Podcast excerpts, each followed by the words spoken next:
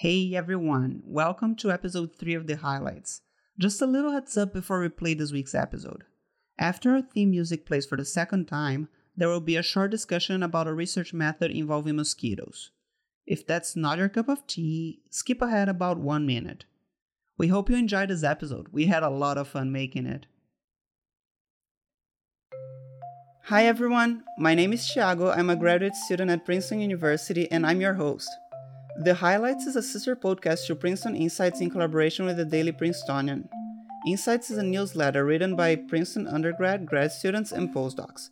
We write about the most exciting and groundbreaking research being conducted here at Princeton, in the form of short, fun, easy to read reviews.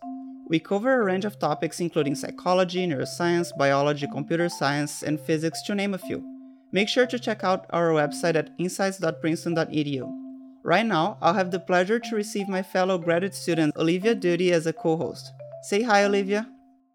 Hi, everyone. I'm so excited to co host this episode of The Highlights with Tiago. I recently wrote a review for Princeton Insights about the paper we're discussing today, written by graduate student Julie Zhao and others from the McBride Lab. Before we hear from Julie, Tiago will introduce him to you.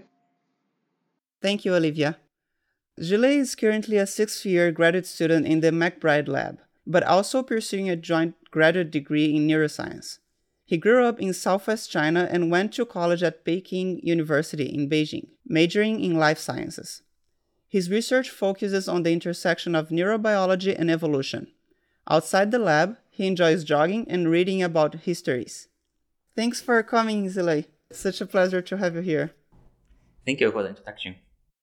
So let's start off a little bit hearing more about you. So, can you describe your journey to becoming a grad student here at Princeton? I think it's pretty straightforward. I major in biology, life sciences in college. I've been always interested in science, and especially for biology because I realized there's so many interesting and un- unanswered questions in biology.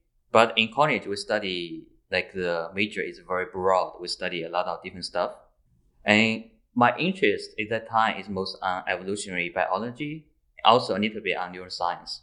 So I took one year gap in the same research lab where I did my thesis work. Then after the gap year, I applied for graduate school. And I think Princeton is my best choice because my advisor, Lindy McBride, she, she's doing both evolutionary biology and neuroscience, like the intersection of those two fields. So that's really ideal for me.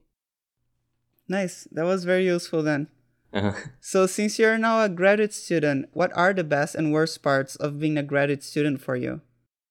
The best part is I feel like the freedom, especially in our lab, like the both intellectual and also financial.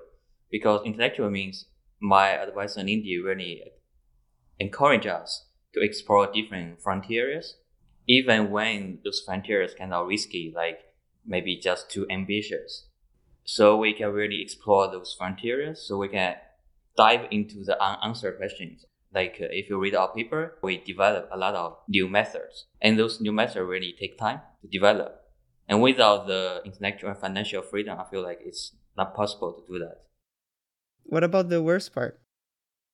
The worst part, I feel like sometimes I get, just get too focused on the research. Like you keep thinking about it, right? Even after work. Like when you are trying to sleep, you're still trying to figure out the, the problem still trying to troubleshoot. I feel like that's the worst part. I absolutely understand that. It's hard to step uh-huh. away and, you know, take a step back and go home and not be still thinking about work. And so, how has your work life changed during COVID? You know, being in a hands on type of research, uh, I imagine things have been different for this past year. I'm lucky because most of the lab work were done before the COVID. So during COVID, I most focused on analysis and also writing the paper. But we are still doing a little bit experiments. But the efficiency like is much lower than was before. But after the vaccine, I feel it's better because right now we can really do do more experiments. Cool, that's great. Yeah, I'm glad that it was not it didn't have too much of a negative impact. So let's get into your research. Aedes aegypti is a species of mosquito common to Brazil. So that's something that is very interesting to me to learn more about because I'm Brazilian. So I would like to know from you why did you choose this mosquito for your study?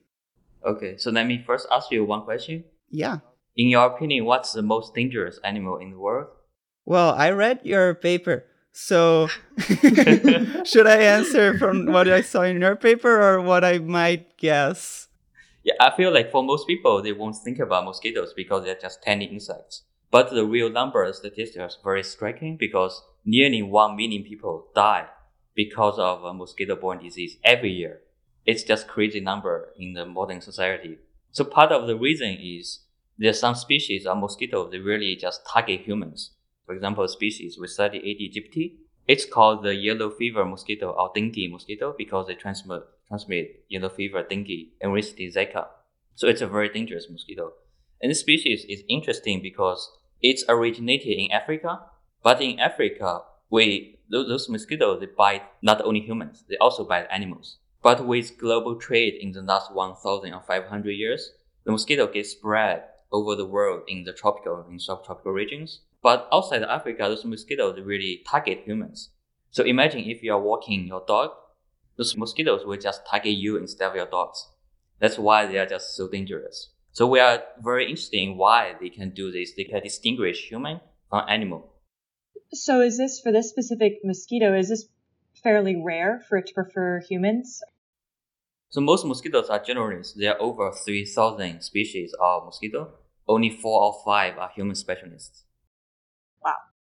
So kind of getting into your paper now, what exactly is it about us that makes us a desirable target for the mosquito? Yeah, so that's the central question we want to answer in this paper because from previous research, we know mosquitoes, they really rely on olfaction, the sense of smell to detect the hosts. So we decided to look at the olfactory system of Aedes aegypti. The way we do it is through neural imaging. So the idea is if we can image the neural response of this mosquito when we present the odor of human and animal, and if we can compare the neural response, we may be able to understand why they really like human odor. And so when you first started this study, uh, was there a lot already known about how mosquitoes smell, or is it sort of a big mystery? Uh, it's still a big mystery because the mosquito is not a traditional model species. For example, like in Drosophila, we know a lot of the olfactory system, system of Drosophila, the fruit flies. But in mosquitoes, we know very little because we don't have the genetic tools to study mosquito. That's interesting. And do, do you expect them to be very different, like Drosophilas and mosquitoes? So after we began to look at the olfactory system, we realized it's not so different. Like the basic architecture is, is the same, it's conserved. Just like the receptor, the express may be different. So they are sensitive to different, different odorants, but the basic architecture is the same. I see. Well, I'm glad.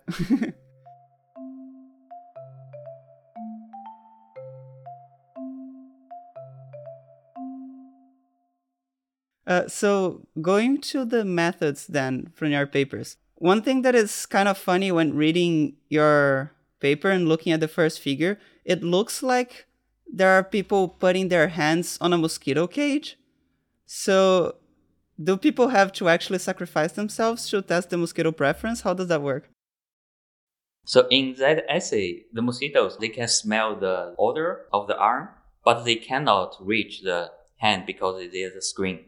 So they will try to pinch through the screen but in a different assay, like when we need to blood feed mosquitoes, like if we want to produce the next generation, we need to blood feed the mosquito, the females. So we usually use our arm. Like, for example, there's a one cage of 500 mosquitoes, females. They are very eager to bite you. Then we just insert our arm into the cage. Then all the mosquitoes will bite you for the blood. Like your your own arm? My own the arm, experimenter's yeah. arm? Yeah. Isn't there Is that really uncomfortable? in the beginning, like when I first joined that, it's a little bit scary because after the after the feeding, you see a lot of swelling, right, on your skin. Yeah. But right now, I don't feel anything. Like it doesn't really itch, doesn't really hurt. Like the immune system cannot adapt to the mosquito bite. Wow. Wow, that's crazy. You're literally sacrificing yourself to the most dangerous in- animal of the earth. How, how often do you have to do that? It depends. Like for example, if you have three strains, you might need to do it once every two months because we usually breed the mosquito every six months. Every six months, we need to produce a next generation. Very fun, very cool. All right. So now getting back to the specifics of your work and focusing on, you know, how mosquitoes smell, what's going on in their brains. And you talked a little bit about how the genetic tools are very limited for mosquitoes. But I know from your work that you were able to engineer some mosquitoes to allow you to visualize what's going on in their brains. Can you talk a little bit about how that worked and how you did that? Yes. So one of the limits of working on mosquito is the lack of the genetic tools. And we are we are lucky because I, I don't know if you heard of the technology CRISPR-Cas9. It's a genome editing technology. So before you cannot really do transgenic mosquitoes easily, but with the CRISPR-Cas9, it enables us to do very complex genetic manipulation in mosquitoes. So one of the idea is, for example, if we want to do neuroimaging, we need a reporter. It's called GCAM because this protein is sensitive to the calcium concentration. And when neurons are active, the calcium concentration will increase in the neurons and the fluorescence will increase. That's how we read out the neural activity. But in order to do that in mosquitoes, we need to put the GCAM into the mosquito genome. And we use CRISPR-Cas9 for that. So what we do is we inject CRISPR-Cas9 protein along with the GCAM and another RNA into the embryos, into the egg of mosquito. And a very small percentage of egg will have the gene integrated into the mosquito genome.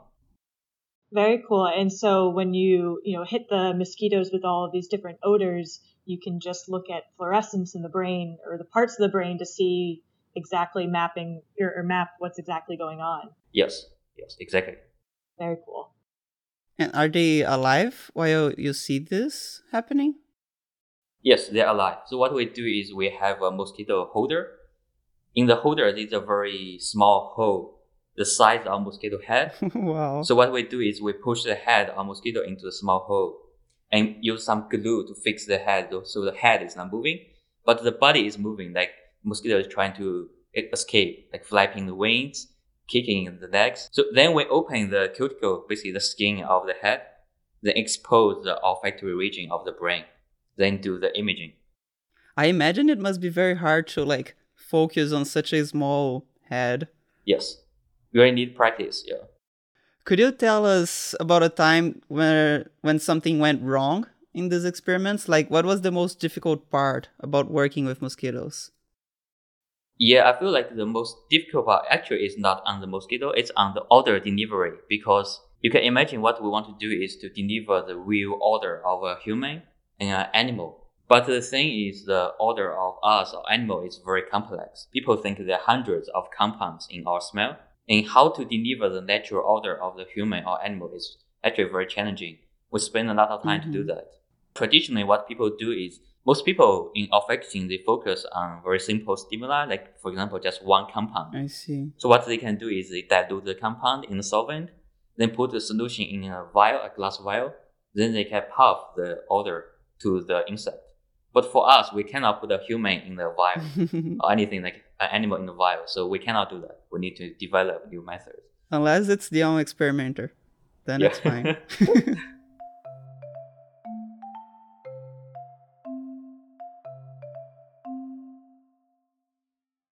All right. So we want to now get into the findings of your work. And so what's what's the answer here? What distinguishes humans from other animals in terms of smell? What we found based on both neuroimaging analysis on the odor profiles is we think the non-chain aldehydes are very important. So this is interesting because both humans and animals have aldehydes. Aldehydes are just the major components in the vertebrate order. But what's different between humans and animals is we have different aldehydes. Humans have more of the non-chain aldehydes, but animals have the short chain aldehydes. What we found is there's a uh, region in mosquito brain that's only sensitive to the non-chain aldehydes, but not, not to the short chain aldehydes. So when we puff the odor of humans and animals, we only see activation with human odor, but not animal odor. That's cool. So the specific molecules that would set us apart would be like this aldehydes. How did you figure that specific part out that these are the molecules? Yeah, so what we do is we first did the imaging to the complex human order and animal order. And we saw this unique region of the mosquito brain that's sensitive, only sensitive to human. And later we focus on that region.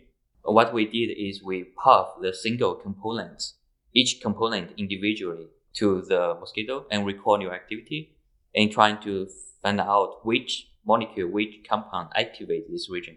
What we found is it's a non-chain aldehyde. And so thinking again more broadly here, you're studying one specific mosquito, but do you think what you've discovered about how this mosquito smells is applicable to all mosquitoes or even beyond mosquitoes like Drosophila or fruit flies? Yeah, yeah.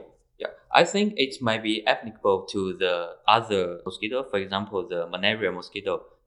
Those are different kind of mosquitoes, but they are also specialists on humans.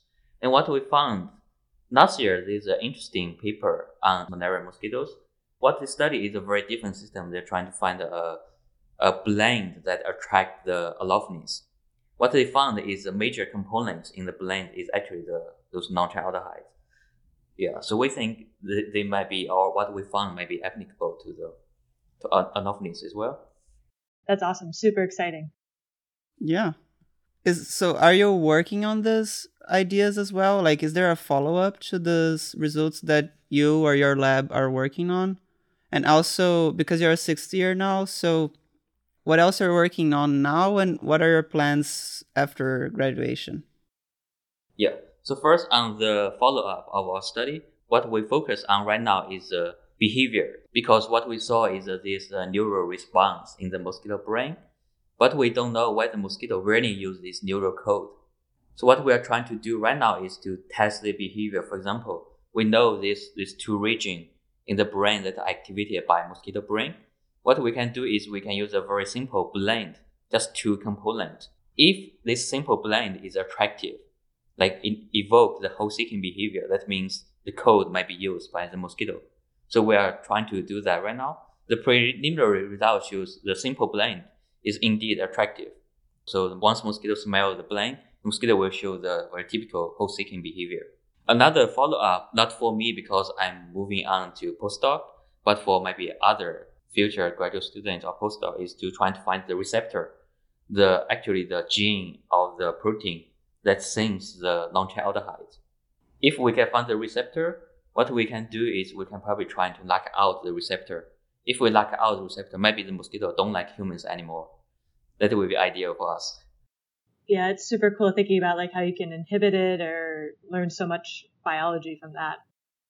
But my long-term plan, because I'm I plan to defend in July, so I'm going to do a postdoc, but I'm going to switch to a different system. I'm going to study birds, social behavior in birds. Yeah. Can I ask why the switch?